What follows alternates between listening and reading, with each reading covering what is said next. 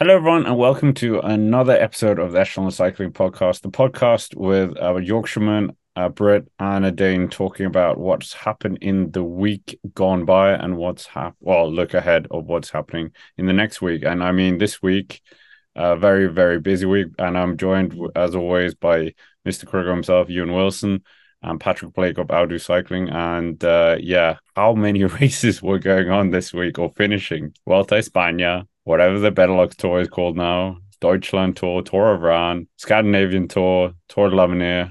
Yeah. Keeps going. It was just a week of what wasn't happening rather than what was. It was one of those where there's just too much going on. And, uh, but I don't know. Uh, luckily, everything's going to calm down now. So I think that it'll, uh, I think it'll be okay now and we can, yeah, look forward to a bit of welter action. But yeah, we'll be, we'll, we'll recap kind of the stage races and stuff that have gone on in the, in the last week as well because th- there have been some pretty good performances. This part of the season is uh, usually so hectic. I've, I I'm, I'm not a big fan of the middle part of August in the cycling calendar, but uh, there has been a lot of uh, a lot of big action. Good to see the Benelux tour back after its year hiatus, even if it does have a silly name, the Renewi Tour. Yeah, so definitely some some headlines to dig into for this week. I mean, we, we might as well start the Vuelta España, two stages, and they've both been dangerous as hell. Like the riders protesting, second stage neutralized in the last nine kilometers. That time trial looked lethal. Like imagine going 60 kilometers an hour with seven other guys in the dark in a very tight cornered um, circuit. I mean, uh, we'll show a meme that we found on Twitter on this, but what a joke. It is sort of a joke, isn't it? I mean, it, it's it's kind of just like a, a regular kind of British crit kind of town centre crit when it gets to like the elite race at like 7.30 it's a little bit dusky you know people are it's kind of like who is this person coming across the line although you could literally not really make out anyone like when Soudal came across the line. I mean i didn't watch it live but i've seen pictures and highlights and like holy moly i would not have want to have been on like tt bars. Like that far from a person's wheel in the dark without access to brakes. Like it uh, on a slippery surface it couldn't actually have got worse i don't think. It's actually a miracle that there was only one dnf in Laurens de Plus to be honest with you. I think that's actually quite surprising and you know then again on stage two it was you know equally as bad to the point where they took the they took the gc at the top of the first climb is that it was like on the circuit I think. Yeah, on the first climb of the circuit, and then Scott will love the winner as well because it was it was Kron, so he'll he'll be he'll be loving that. But yeah, I, I don't really know. It seems like a bit of a hash by the UCI, like it's it's a bit silly what's going on, and there's quite rightfully quite a lot of backlash from riders and teams and you know us as fans as well. It's not really a good look for a professional, you know, race, a grand tour to be, you know, in such a bit of a shambles already in the first couple of stages. So hopefully the rain goes away now and people stop crashing and it all just sort of relaxes down into the rest of Vuelta. Otherwise, we are in for a really long time. Yeah, a pretty, I mean, a calamity really over those opening two stages, uh, particularly that opening one. Why did it have to start so late? I guess if it wasn't raining, it would have mm, been lighter, but still they could have factored that in. It's August, but you know, you can still expect rain. Planning and preparation prevents piss poor performance, you know? And and then it's like those later teams that went off in the dark doing this in like that level of light is just dangerous. It's bad. Remco Evenepoel after the line was just annoyed. He said afterwards that the riders aren't circus monkeys. He has a point there. Remco is often outspoken. I think he gets a little bit too much slack for being outspoken, but with this, I uh, I 100% get where he's coming from. I think that I respect Evenepoel more after him speaking out than before. I know, like you said, you and you are, you know, people people do think Evenepoel's a little bit too aggressive sometimes, maybe, and a little bit too boisterous in what he says. But I think he's he's completely fair in saying what he said.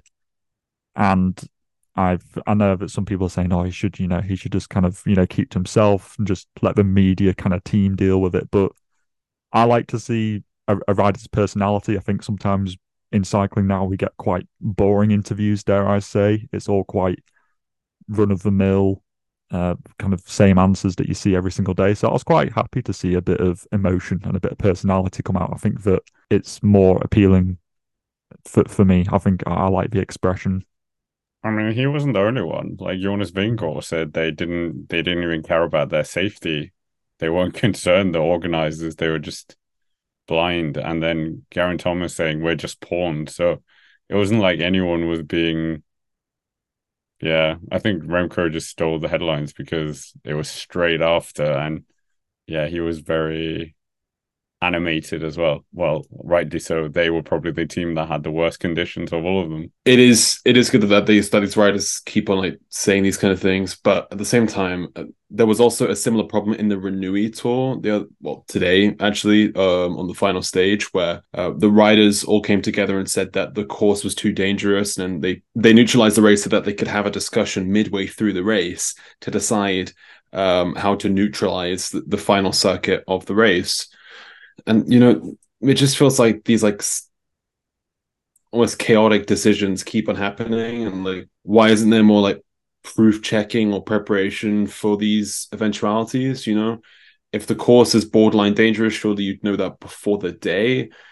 Um surely you'd think the sunsets in barcelona about 8 8 30 p.m don't have a time trial at 8 30 p.m you know these kind of things keep happening and it just i think it really makes cycling look silly and amateurish. Yeah.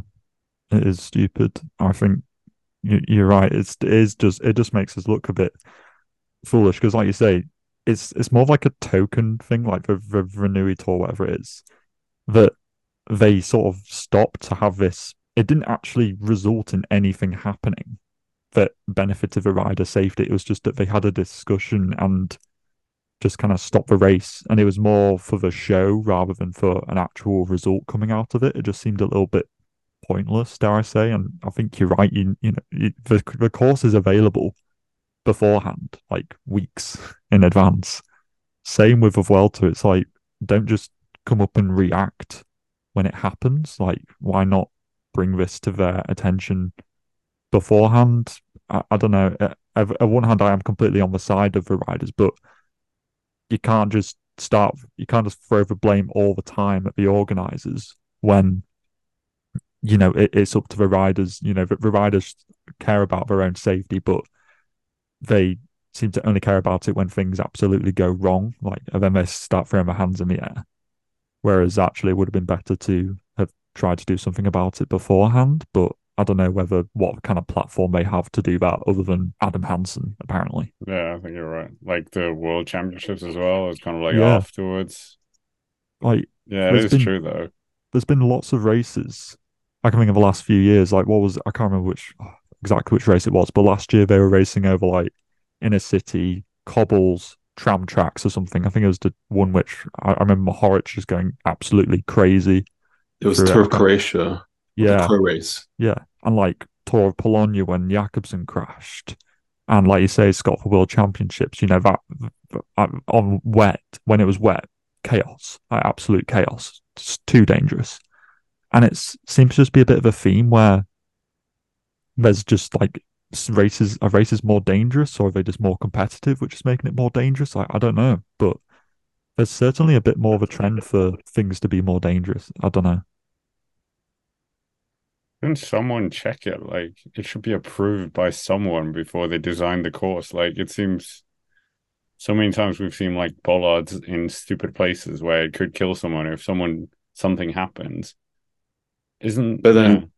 but then how how are they gonna know it's uh if if they design the route or talk like they maybe call up the local mayor or whatever and like they drop the route it's only really the Tour de France or the Giro really who are going to drive the course beforehand, like whilst they're formulating the route. I don't think races like the Renewi Tour or the World Championships. Uh, okay, the World Championships maybe. Uh, yeah, I mean, de- almost definitely, but like for these smaller races, they don't really check, but Google Map exists. You can hire an intern. I, I don't think there's any excuse for this. Like it's, I mean, Vuelta España, I, we've, yeah, I don't know. We don't really have too much of the race anyway because neutralized, then neutralized again, kind of. Well, it wasn't neutralized. DSM took the victory and then had the most horrific day the next day. But yeah, we might as well talk about a different race. Uh, I know you guys want to talk about Deutschland Tour, Renewi Tour. We mentioned a bit, but I want to talk about the Tour de l'Avenir because uh, that was quite an interesting result. First ever Mexican winning. He swept the the jerseys as well, taking all four jerseys. Not signed to any uh, World Tour team of the time of recording, but I'm sure that's going to change soon. And uh, yeah, what did you guys think of the Tour de l'Avenir? And if anyone watched our Tour de l'Avenir preview, it was completely wrong. The predictions. We we were unbelievably wrong. I, I'm not sure if I could have got it worse, to be honest with you. But um, I, I liked it because usually I'm not sure a few years ago or a couple of years ago they only did the last couple of stages, but they televised all of them this time around, which I was a big fan of. I really liked that, and I liked the course that it was so mountainous. Um, I thought that was really good as well. So it gave us a real indication as to who are going to be the next big GC players in the in the future. Whereas usually they can sometimes have quite a lot of sprint stages. So I think that yeah, it, it was a really good course, and you know we got some very interesting names thrown up, like you say. Kind of, I, I can't remember last time I was rooting for a, a Mexican rider. I can't even remember the last row Mexican rider. Um, can you think, guys, think of a famous Mexican pro cyclist? Because I don't have one. yeah, Villabos was with them in 2020, maybe through 21, maybe through 19, but he was definitely there in the COVID season. Hmm. And there was a Mexican winner of the Tour de Trump when that was a big deal. I just remember the they used the Col de la Loze, and the way that he rode it, he rode it really smart. He didn't follow surges all the time. He stuck to his own pace. He almost baited Riccitello to go into an attack, and then he used, I think it was Piganzoli, it might have been the other Italian rider, I'm not sure.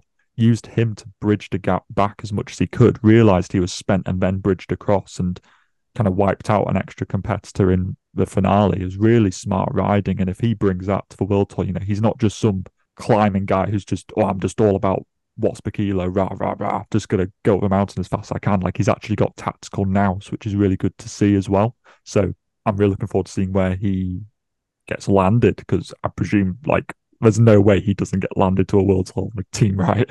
I mean, we haven't said his name yet. Isaac Oh, yeah. Del Toro. So like Isaac the Bull. Well, Nice. Del is not the. If you look at Pro Cycling Stats, his uh, stats of views this week has been twenty seven thousand. And he, I mean, we were we were like when we were seeing him winning stages, etc. And uh, like winning up de la Loze, that's an amazing thing.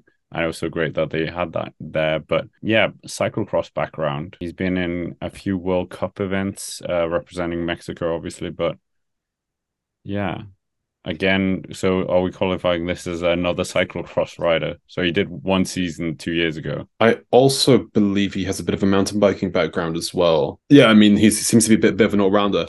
Um, if if yeah, if you don't really know his name, that's very fair because he has. I mean, he's had some good results this year already. Top ten in the Sibiu Cycling Tour, which is some World Tour riders. Uh, he's also up there tenth overall at the Junior Peace Race. Was up there on a couple stages at Valle d'Aosta, and third place overall in that race. That's a really high class uh, under twenty three race, and He's currently riding for the AR Monex Pro Cycling Team, which is a San Marinese based team. So they're based in San Marino, but it's filled with mostly Mexican riders. Interesting combination there. And yeah, as you say, no attachment to the World Tour next year. So it, it'd be interesting to see where he goes. He does, he gives me sort of Pogacar vibes. He's 19 though, so like, oh, well, I know there's a lot of like 19 year olds doing well, but like, you almost want to say take one more year in the under 23s and then Yeah. because Because Jumbo development.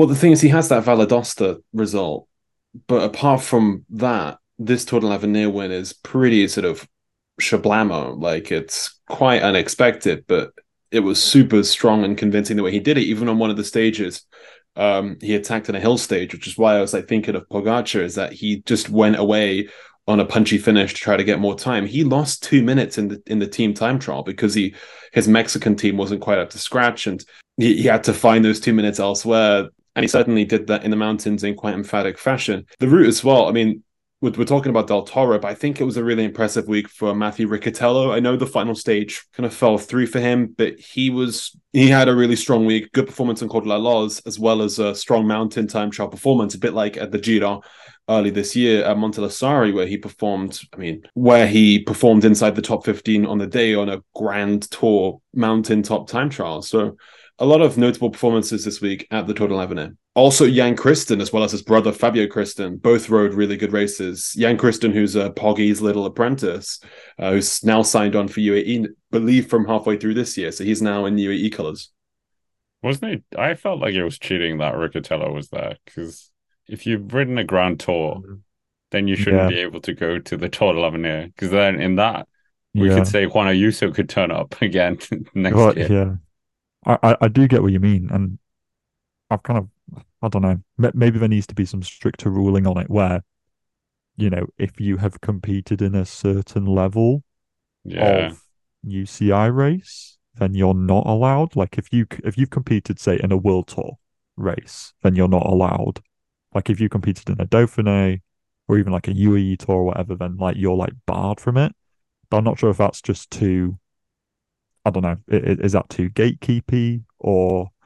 or. I almost but- feel like if you're attached to a World Tour team or ridden for a World Tour team, Yeah. then you shouldn't be allowed. But yeah, because there's supposed to be a World Tour, race so where we like discover the future talent, but exactly, yeah. the way that cycling's going is that future talent is already basically discovered in the embryo at this rate. Like it's it's so ridiculous how early ta- talent gets spotted up now. It's it's actually quite hard to, you know, talent spot now because well, as as viewers, by the time that you've watched a Tour de l'Avenir, it's too late. Like I remember us saying this in the preview, Scott, is that you said, which is a really good point, is that by the time you ta- you get to the Tour de l'Avenir, it's too late. Like you need to have scouted these guys before they've even arrived at that race, which, funnily enough, isn't the case for Del Toro. Which, despite the fact that he won, he's almost like he hasn't been scouted. So that's a bit of a a, a blip in the in the algorithm, you could say. But gosh, yeah, I'm looking forward to seeing where he goes. I just really hope he doesn't go to a Jumbo. Like we don't need another guy. Can we just or UE? Can we just send him to like a cool bit of team? You know? Where is he going? That's the next thing. Yeah, where should where do we advise him to go? I mean, Ineos Grenadiers have lots of space. Don't have any Mexicans. They like the Americans. Logistically, Spanish speaking setup would make sense. He does speak oh English. no, We should say not that. I mean, Movistar makes sense. They've had Mexican riders in the past. Movistar, I think, as well, with, with their actual sponsor goals in Latin America are huge because it's like a massive communications and telecom industry there. And Movistar and Telefonica, big, big, big goals in um, in Mexico and Latin America. Then you have other teams with strong Latin American cores, including Jayco AlUla, which have quite a good Latin American and Spanish speaking setup over there. Also, EF Education First, Jonathan Vaughters is a Spanish speaker, and um, the team have a lot of Latin American riders at the moment, including Richard Carapaz. They've also had Mexican riders in the past as well. Uno X. You should go to Uno X. Also, if he's based in San Marino, he probably will be able to speak Italian, and that opens up Eolo Is he Cometa. based there though? if it's just the team based there, because Yeah, but I mean, I'd like to think he would he would be able to parlo Italiano, but so your advice, Ewan, is there are ten teams you could go to. I, I so think- many. I think that I mean there was that whole rumor of Roglic going to Lidl Trek. I feel like they are looking maybe at a team, you know, big new mm. budget. Maybe they're looking at some new young GC prospect to really gather around because I do feel like Lidl Trek has lacked that big GC focus. Like they've kind of tried to do it with Ciccone, but it hasn't really fallen through. I feel like maybe this guy could be somebody who they're quite interested in, considering that Roglic, I'm not sure how realistic that that is, but maybe something for much a long longer term thing might might work for them as an American team. I know it's not Mexican, but North American. I, I don't know. Bit of a link, It's quite long term. yeah. Especially Nineteen. like leader on for a bit of a fair chunk of time though, aren't they? So maybe they'd be willing to I don't know, start start stocking some Mexican goods in their supermarkets. It is the current trend to give like mammoth contracts to like 2027. Del Toro, yes, he had that great Valle d'Aosta performance as well. Is this Tour de l'Avenir performance, which was out of most people's radars, is that enough to guarantee or to warrant a mega five year long contract deal somewhere? Because we've seen so many Ah, riders yeah, like Ruben yeah. Fernandez and so forth kind of fall End of through. list. Wait, Well, what was the French guy called? Oh, Romain we talk? Sicard? Yeah, Sicard. Yeah, that was. Sicard had a mad season. He was like June. He was like under twenty three world champion as well. Yeah, and then it kind of disappeared. Warren Barguil? No, that's harsh. I like Warren Barguil. If he goes to DSM, he's Oh, like don't Del Toro. If like you're that. if you're watching this video, don't go to DSM Firmenich. Please don't Go to Oh, Uno God. X. They need diversity. They can't just be Oh. Danish and Norwegian. We need a Oh. Mexican. I feel like their, their first step would be somebody from like I don't know Germany or something like like kind of dip their toe in the water of like like filter down through the continent. I mean, Cycling Academy would love him because they they they like base their team around non-traditional cycling nations, and I mean Mexico. You both said it. Like it's not really a nation steeped in cycling glory. Which team do you think he's he's going to sign with? He might not actually sign with any of them, but Um, I'll go with I'll back my guns. I'll say Lidl Trek. fair enough. Although I've been hyping up this like EF pipe dream, I'm gonna go for UAE. It's I just feel like it's inevitable. It is. It's so inevitable. like And this is based on the helmet as well. Yeah, yeah, yeah, true. He was wearing the Met UAE style Oh, helmet. I wasn't sure if that will that would smoothen um, sponsorship and partnership deals because that usually takes time to, to process. But Oh. yeah. UAE. I hate how accurate and right that sounds. I don't Yeah. want I'm gonna say I want- Bora just to change it a bit. Maybe. Yeah. Danny Martinez speaks Spanish. He's coming to the team. No. Conspiracy. We are going to sign Danny Martinez just to entice in Del Toro. Like Bora are thinking so like Giga Brain right now. it's like it's beyond it's beyond anybody's comprehension. But imagine that Uijtdebroeks and him. So you've got the two. l'Avenir champions. They're the same age. Is Uijtdebroeks a year older? Yeah, year older. They're both Yeah. 2003, I think. Um, yeah. So it's like that would be a Bora in what five years would be absolutely incredible. Ineos, where are you? He, you need to buy this kid. Just throw money at him. What if he goes through Pro Continental first or the Pro Team level? But I think Eolo Cometa. But like, wouldn't you just go straight away so you ri- don't Boratec. risk? Yeah. He's gonna get go to best team. Oh no. He's Didn't no, I was gonna say Egan Bernal. He didn't. He was no. Retract my statement. yeah. Cortec to match up with Vacek. The dream. Who was the one? Koratek. There was something about Koratek transfer rumor. Um, No, thingy. Andrew Ponema moved there Oh yeah, okay. this season. That might be it. Uh, Nairo Quintana never moved there. Sad face. Speaking yeah, of he unfollowed Avenir them on, winners, on Instagram. but yeah, we might as well move on to the Renewi Tour. We talked about it a bit. Uh, Josh Tarling winning the time trial. I think that was a huge result for the young Brit. Third place in the World Championships, as we spoke about. But yeah, his first senior time trial ch- title.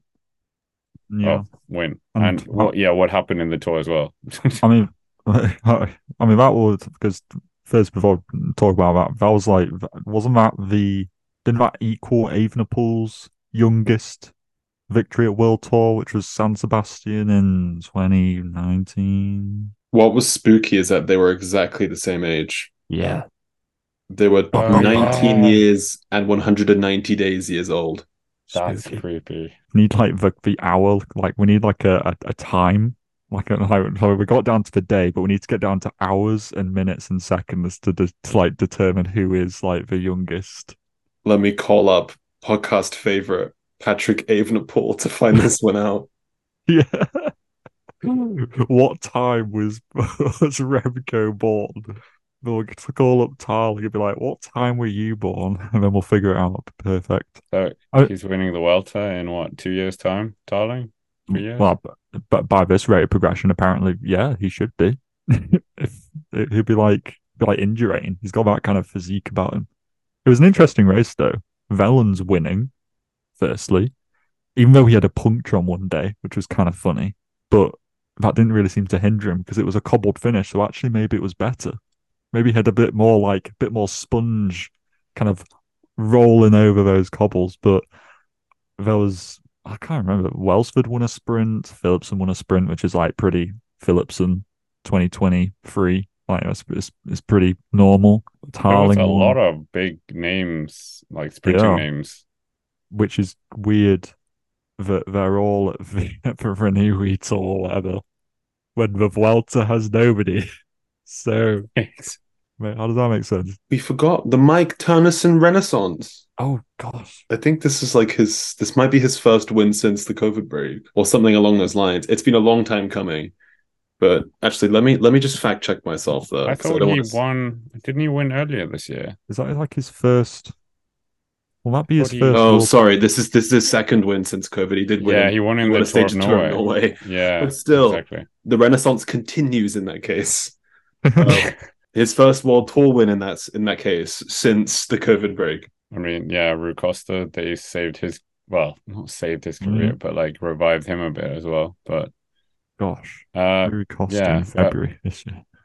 We we were thinking this because the name of the the Eneco Tour, uh, Benelux Renewi, has changed quite a lot, and Tim Wellens has won this three times now. But it was Eneco Tour the first two times. It would have been funny if he won it in three different names, but yeah, Tim yeah. Wellens just pulls out a result like this. Matej Mohoric winning the final stage as well. Mm, yeah, I think Wellens was like a really cool one for me because it's been like he's been a, he had a bad crash in Rwanda, I think it was early this year. So good to see him back, and also he did like a really good time trial as well, which is also wasn't just like a one off. Like he did good in the Polonia TT as well. So like we've been bashing on about how UAE have really stepped up their TT performance this year, and this is clearly just another kind of uh, I don't know, I don't know what I was going to say. It's it's another kind of tick in the box, I guess, for them if you want to call it that. So he, he's known for like bookending his years. He's really good in like February and then like at the end. So he's he's sticking to form. Yeah, Wellens has usually struggled with like um allergies in like peak summertime, which has usually kept him out of like high level racing in July and June, for instance. Uh, but it was good to see him back here. Not only was it a crash in Ronda, it was the crash, the Philip Mathieu crash. He was the guy who came down in the middle of that. A long road to to, to victory we, we've been on with, with Tim Wellens, but for UAE as well, UAE are in this like mad hunt to win the UCI rankings this year uh, so they can have that title next year and put it on the back of the team bus with uh, Jumbo Visma. And this is a big win for them because Jumbo weren't really up there in the GC. So they took the overall, and Trentin was close to winning a stage as well. So UAE getting a big sort of bonus um, on on Jumbo Visma here. And also, I mean, even without Pogacar, Yates, Ayuso, and Almeida, they can still win a UCI World Tour level stage race. Impressive. Oh, I was going to talk about this in our Welter section, but uh, this second stage kind of spoiled two of your predictions. Oh gosh, does it? Romain Gregoire didn't win the stage, and oh. Andreas Kron did win a stage. So both of you, yeah. I mean, I mean, to be fair, it wasn't just me that thought about Gregoire winning. Like it seemed that every man and his dog was saying it as well. And Lloyd so... was saying it a lot. That's because he's stealing my my ideas. Scott, he's mad. He's mad that I pointed out Austrade isn't the sixth monument, and he's still bitter about it. Didn't and he retweet that? He did retweet that, and I am going to be bringing it up next March when it comes around again. I will be. Anyway, but yeah, Gregoire didn't win. Kron did. Victory for Denmark. Yay. It was good though for, for for for Lotto. You know, big victory. I must admit, I com- kind of forgot that Tim Wellens was running for UAE. I was like, Lotto won a stage race. No, they didn't. UAE. But I mean, Deutschland tour. Yeah, I know there's too many tours, as we were saying at the beginning. Did you watch any of this? Uh, Van Wilder winning overall, but yeah, it's a race that was revived a few years ago, and Germany obviously haven't got the best uh, relationship with cycling in recent years. They're still kind of annoyed over Jan Ullrich, but it's good that it's back and it has had some decent winners as well in the past, Matej Mohoric, etc. But it was good. I enjoyed some of it. Start. I like a good little prologue to start with, where it's like not TT bikes, it's like road bikes. It feels quite. It feels like cycling back to its roots like where you'd rock up to your 10 mile TT on a Thursday just on your road bike. But yeah, like Vernon won that prologue. Danny Van Poppel was climbing like an absolute beast, like he was possessed. It was it was so odd. Pedersen was doing good. Grossschartner was doing good. Van Wilder was backing up his kind of statement that he didn't want to just be Remco's assistant all the time. He wanted to have his own freedom, and he backed up immediately by winning this race. So there was kind of a lot going on, but yeah, it kind of makes me question as to what Van Wilder's future is going to be. Like, is he is he going to try and just be like a stage hunting guy, or is he going to try to go for GC? Like, no, it's it's it's more confusing now. Yeah, Van Wilder could probably top ten at Grand Tour, but uh, it, it was cool to see him win a stage race um, and to see Danny Van Poppel on the podium of a of a of a stage race that was pretty that was pretty neat. Also, uh, Gregor Muhlberger had a he was climbing pretty well in the Tour de France. He got another stage win. That. Ah. You're and you're, you're gonna like that stage one two that you're gonna like Muhlberger mm-hmm. and Alex Aranburu. My boys. Um, but the, the, for for for Muhlberger though, because like he moved to Movistar last year, and I was seething because it, it didn't look like anything was happening with him in the 2022 season. And now this year, it's just suddenly clicked. And he's, he's he's winning quite a lot, some quite high profile stages. So it's good to see. Also, Madis Mihkels, the Estonian, great to see him get get that win uh, and put Estonia back on the map. Also, Karl Patrick Lauk was in the breakaway in the Renewi Tour. So it's all it's all good for the Baltic riders. Well, we had the Tour of Scandinavia as well, won by Annemiek van Vleuten. Banging finish. Wasn't it Uttrup that won the final stage? Yeah, so she like needed to attack and have a certain gap at the end to win the, the race overall, and she like attacked in the final kilometer, and it was like you couldn't really tell if she'd done it or not. Uh, she won the stage, but she was two seconds short of winning it overall. That was pure ciclismo. That is the kind of thing which Jonas Vingegaard would not have had the balls to do. I'm saying it. Ouch! There you go. Throwing shade. Sorry, I'm, Max I'm just Poole saying didn't it. get the red jersey. You're still bitter over that. I, I, I, I will do. I'm just, I'm just saying that was real ciclismo riding from Uttrup Ludwig. Just put it all on the line in the last K. Rate that. I, I rate the, uh, just, just going for it. And yeah, I, I mean, it wouldn't be a an echelon cycling podcast if there wasn't a little bit of Jumbo bashing in there, Scott. We've got to kind of keep our quota going. So I felt we were a little bit light. So I thought we'd, you know, Wout van Aert hasn't really, you know, been doing much. So we, we didn't have that to go out. So I thought I'd just kind of put that dig in just to keep us going. What is Wout doing? He did a Oh. gravel race And he won. Oh, He against won some poor amateurs, basically. Poor people. But Wout van Aert has never won the Women's Tour of Scandinavia, so I can sleep happy tonight knowing that knowing that he hasn't won that race. What? Wout van Choke. think- just what he's like, guys. I'm not even racing this week, really, Stop. and you're, um, yeah. I mean, Tour of Scandinavia. I'd love to see that in the men's as well. oh Um, yeah. Well, But I mean, yeah, is is Sweden? Was there a stage in Sweden? I mean, Swedish women are quite good. Uh, the pros, or used to Yeah. be. it's like the women's version of the Renewi tour, or like Eneco. When Eneco back in the day had like Luxembourg in there as well, so they'd have like Luxembourg, Netherlands, and Belgium. It's like the women's edition of that 'cause it constitutes like the Yeah, Scandinavian countries. So it's, I, I like the multi-country like stage race going on. I think it's a, it's novel, and I re- I really like that. I like that the women almost have that over the men's.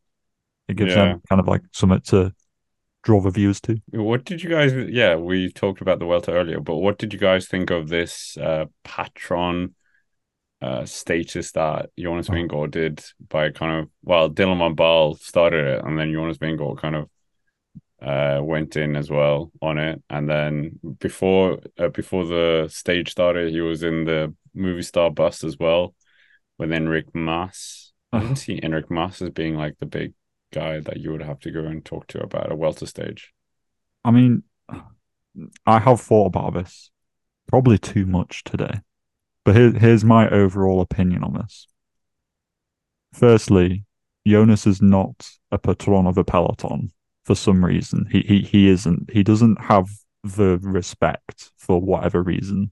I don't think. I think it's just because he's a climber who's just kind of at the end of the day, when you go to the front of the peloton and you tell some classic style rider who is groveling it out in cold conditions at, at in the spring, and you're Jonas Vingegaard, they they will tell you to f off because they don't respect you because you're not you don't compete in the like the same races that they do. A rider would have to go to the front of the level of like a Van der Poel or a Sagan back in the day, or a Wout or a Pedersen or somebody with this I don't know, gravitas about them. I don't know what it is that Jonas doesn't have, but for some reason he I don't know. He, he he didn't quite have the influence that he wanted, I don't think, over the peloton when he went to the front and told people to slow down. I don't really know what I'll think about this whole patron thing. I, I people trying to like basically control the race because it's not quite going their way. Like they like Roglic had crashed and they kind of wanted him back in the peloton, so they kind of tried to slow it down. It's kind of like it seems a little bit underhand, just trying to like, oh yeah, it's about safety, guys. We want to try keep it safe, but secretly we want to try get Roglic back in the peloton because he's crashed. So I'm I'm conflicted because it is a very traditional thing in the peloton that there are these patrons who are sort of deemed to be the the statesmen of the peloton, but I don't like teams abusing this power for their own sort of race strategy. Yeah, I mean, I think we're kind of missing someone, but uh, Dylan van Baarle, I think, is a very fitting patron. He's been around the block. He was at well, Cannondale stroke EF, then Ineos, now at Jumbo. He's been around town a bit like um a bit like Tony Martin when he was kind of the patron in 2019 through 21. The last patron I can think of was Fabian Cancellara, who got the race neutralized yeah. when Andy Schleck was crashed in 2010. Mm. And then I think the all-time patron is a Bernardino. I would not do anything yeah. if he said, "You're not moving. You're not moving." No, you're forgetting the the Tony Martin yeah, t- Tony Martin 2020 Nice rainy stage. You went to the front and told everyone to like n- like stop, and he like neutralized it. Yeah, and then Miguel Angel Lopez did Tokyo Drift down the descent. Mm. Wait, exactly. Didn't, didn't Sky or try to stop a stage as well? Was that Froome yeah. in one of the Tour de France's? Maybe, yeah, that's yep. the thing. He tried. For some reason, GC riders are not the people who become the like patrons. Yeah. For some reason, Apart from Poggy. Yes. Yeah, I think I think Poggy Patrick's could. point I think Patrick's point is really good that it's like because you do this you do all the races and obviously Pogacar Tour Tour 11 uh Tour yeah Tour 11 near winner yes but uh Ronde van Vlaanderen winner so he he's he knows everything yeah it's like when you go because the people working on the front are the rouleurs who take part in those cobble classics and the fact that they just get this skinny climber coming up to them, you know, they're not going to listen to what you to what you have to say. It's like I don't care how many grand tours you've won. It's like I am working on the front. I'm I'm slogging here, and I'm not just going to stop riding because you've tried to. Well, because you've asked me not to. It's like I'm going to stop riding when I get told to by my team leader or the person in the team car. It's not up to Jumbo Visma to go and tell riders what to do because the race isn't quite going their way. Niche cycling documentary reference incoming. Um, in the, I think it's the the the Jumbo Visma documentary from the Vuelta in 2020. You see Chris Froome at the front of the peloton on the day that they thought that they messed up the timings between Roglic and Carapaz, and there was that whole debate. Um, Froome tries to like at, at, the beginning of the next stage, he like tells everyone to like stop. And he's like halfway through giving his speech, and all the Movistar riders just start riding around him and carrying on with the stage. And it's like, oh, it's futile. Yeah. But Van Baarle for me, that's that's yeah. my vote. I wish it was democratic. There was like um yeah. you could vote and um and we'd, we'd have like a live ticker, like, election night coverage. Yeah. Maybe like an electoral college system, so Jumbo Visma get more power than like Arkea yeah. Samsic um, on on the world tour level. Yeah, Alexei I mean, Lutsenko. Oh yeah, obviously. I mean, mm, thing is, my man. It, it sounds like I'm going in at Jonas, but it's not just Jonas. It's like, like you say, Froome, despite the fact that he is Chris Froome, because he's like a GC rider, doesn't have the respect of the kind of classics riders. Neither would a Nairo Quintana back in the day. Neither would have like if if Mas tried to do it, it wouldn't have worked for him either. If Ayuso tried to do it, he wouldn't have been able to do it either.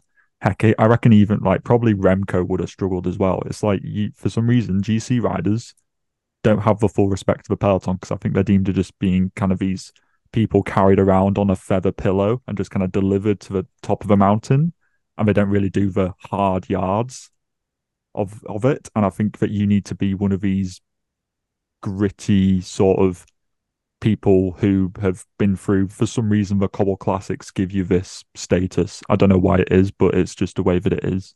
You need to be one of these kind of monument riders and then you get that status like a cancellara like a sagan like a gilbert. You know all these guys would have been able to have that kind of influence over the peloton but it's something which a 60 kg climber just simply doesn't have but there are also other reasons. Like there are some riders in certain teams that are more vocal, like they have group chats and so forth. And some some riders on certain teams are uh, do talk about certain issues more than others. I think like Matteo Trentin, for instance, is is pretty well connected and quite vocal about certain things in the peloton, and that probably influences um, their sway and uh, their spheres of influence in the peloton. I don't think um, Vingegaard said during the Tour de France that he's quite quiet in the peloton, doesn't talk to many people, so maybe that's also plays into it. Probably doesn't might not even read the messages on the group chats. Yeah, he doesn't have to. He's so good that there's no one around him. Exactly. He's he's got his AI generated diet plan to follow. Well, that's the thing. It's all well and good being the Grand Tour dominant killer until you're not the kind of I don't know extrovert who's friends with everyone. Because then when you try and ask people to slow down, people don't really listen to you. But and nevertheless, moving on, Tour of Bulgaria. No, I'm kidding. Oh God. Um, no, it was actually Filippo Fortin who won a stage. I think used to be on uh, Pro Continental, but nevertheless, uh, rider of the week. Who are you going to pick? I would have picked Max Poole if he went into the red jersey, but he didn't. So that's sort of scuppered me.